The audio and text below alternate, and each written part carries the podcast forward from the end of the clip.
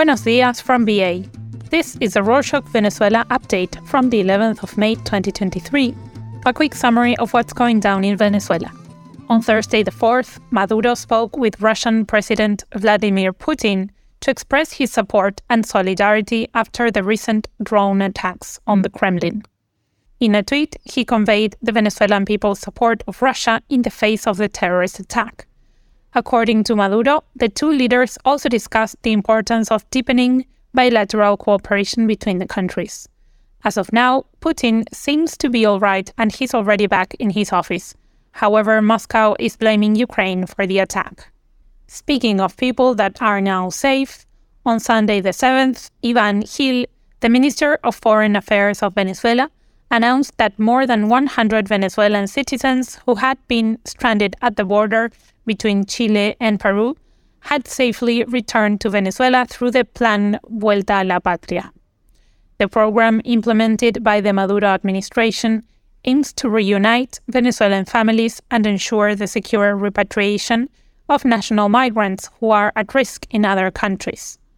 In more international news, on Wednesday the 10th, US authorities announced that diplomat Francisco Palmieri will replace James Story as the US ambassador to Venezuela.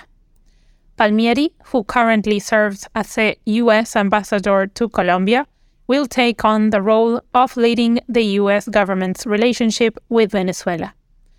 The news was posted as a short statement on the US Embassy in Venezuela's website. According to the statement, Palmieri will continue as ambassador to Colombia while handling his new responsibilities. Although it's unclear why Story was removed from the position, the US government expressed appreciation for his work in the role. Speaking of the US, on Sunday the 7th, the Venezuelan Foreign Affairs Ministry demanded that the United States investigate the deaths of eight Venezuelan migrants who were killed after being run over at a bus stop. In a statement, the ministry expressed condolences and urged US authorities to investigate the incident thoroughly and rule out any hate or xenophobia related intentions towards the Venezuelan people. They also stated that such incidents are part of a culture of violence and intolerance promoted by extremist sectors of US politics. Following this news, Martin Sandoval, the spokesperson for the Brownsville Police Department, announced that the driver who caused the accident was found to be under the influence of various drugs such as cocaine, marijuana, and anxiety medication. Despite this revelation, the precise levels of these substances in his system were not revealed, making it challenging to ascertain whether the driver acted deliberately or not. Next up, on Thursday the 4th, the United States Department of State unblocked $347 million belonging to Venezuela's opposition controlled National Assembly, which had been inaccessible since Guaido's departure as interim president. This decision followed the Treasury Department's authorization allowing the 2015 National Assembly to negotiate Petróleos de Venezuela, PDVSA, debt contracted by the Maduro government. PDVSA's consolidated financial debt increased to $34,800 billion last year, mainly due to loans. After US financial sanctions were imposed, PDVSA ceased fulfilling its obligations to bondholders and other creditors. However, Maduro wasn't happy about this news at all. On the same day, he went on to accuse the Biden administration of betraying Venezuela. He claimed that the decision to release the funds to the opposition was a, quote, massive robbery of Venezuela's assets, unquote. Just a few days earlier, representatives from 20 countries had gathered in Bogota to discuss the resumption of negotiations in Mexico for free elections in Venezuela and the lifting of sanctions on political leaders in the country. The thing is, the funds were meant to go to the Chavista government, not the opposition. But the US decided to give the money to the opposition instead because the sanctions against the Chavista administration haven't been lifted yet. While Maduro is still unhappy with his all time enemy, the United States, Guaido seems to be cozying up to some new friends in the States. On Friday the 5th, Guaido met with Juan Gonzalez, the White House Special Advisor for Latin America, and Brian Nichols, the U.S. Deputy Assistant Secretary for Western Hemisphere Affairs, to discuss the need to pressure the Maduro government to return to the Mexico process and to maintain the demand for free elections in Venezuela. While Guaido is in exile, Voluntad Popular wasted no time in replacing him. On Friday the 5th, the opposition party Voluntad Popular appointed Freddy Superlano as their standard bearer for the upcoming Venezuelan presidential elections, replacing Guaido, who previously held the position. Fun fact Superlano, just like Guaido and Henrique Capriles, a former mayor of Miranda and a presidential candidate in 2012 against Chavez, has been banned from holding public office.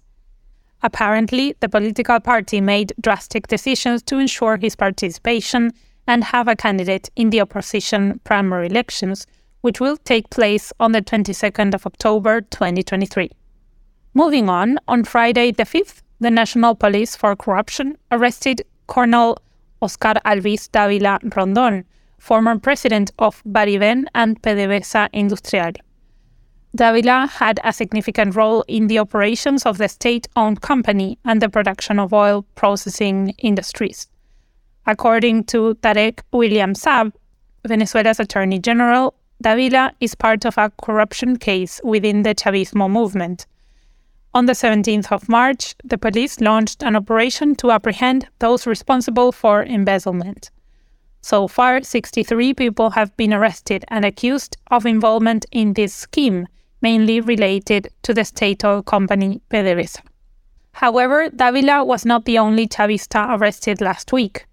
On Thursday the 4th, the Venezuelan Public Prosecutor's Office requested the National Bolivarian Intelligence Service, SEBIN, to arrest Ernesto Paraqueima, the mayor of El Tigre. The authorities accused Paraqueima of promoting and inciting hatred during his radio show, where he criticized a mural painted by children with autism spectrum disorder, describing the artwork as, quote, horrible, unquote, and ordering its repainting.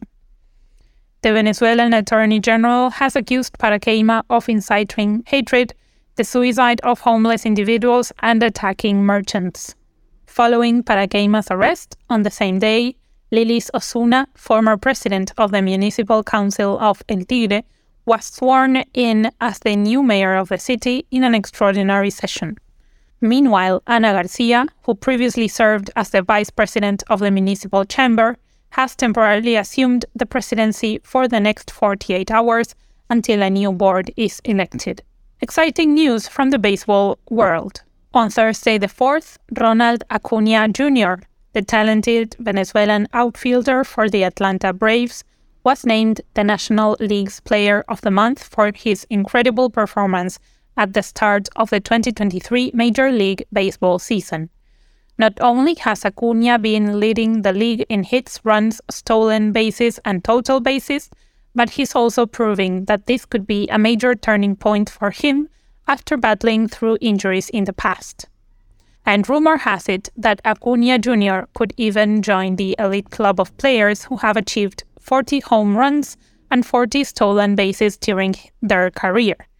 Projections suggest he's well on his way there. It's not just baseball that Venezuela is good at.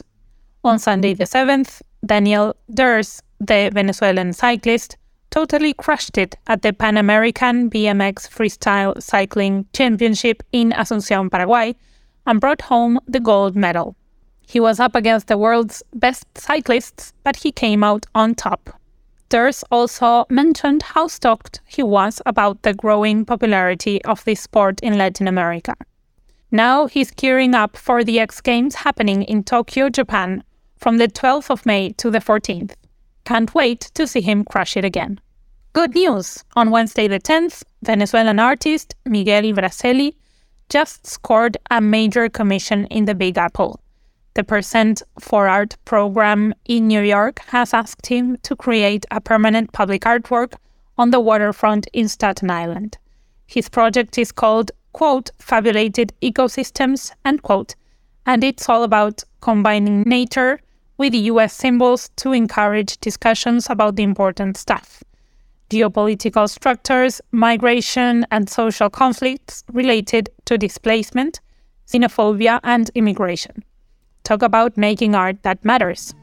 And that's it for this week. Have you checked out our website? Over there, you can find more about us, how to contact us, and support us. Link to it in the show notes. Hasta la próxima.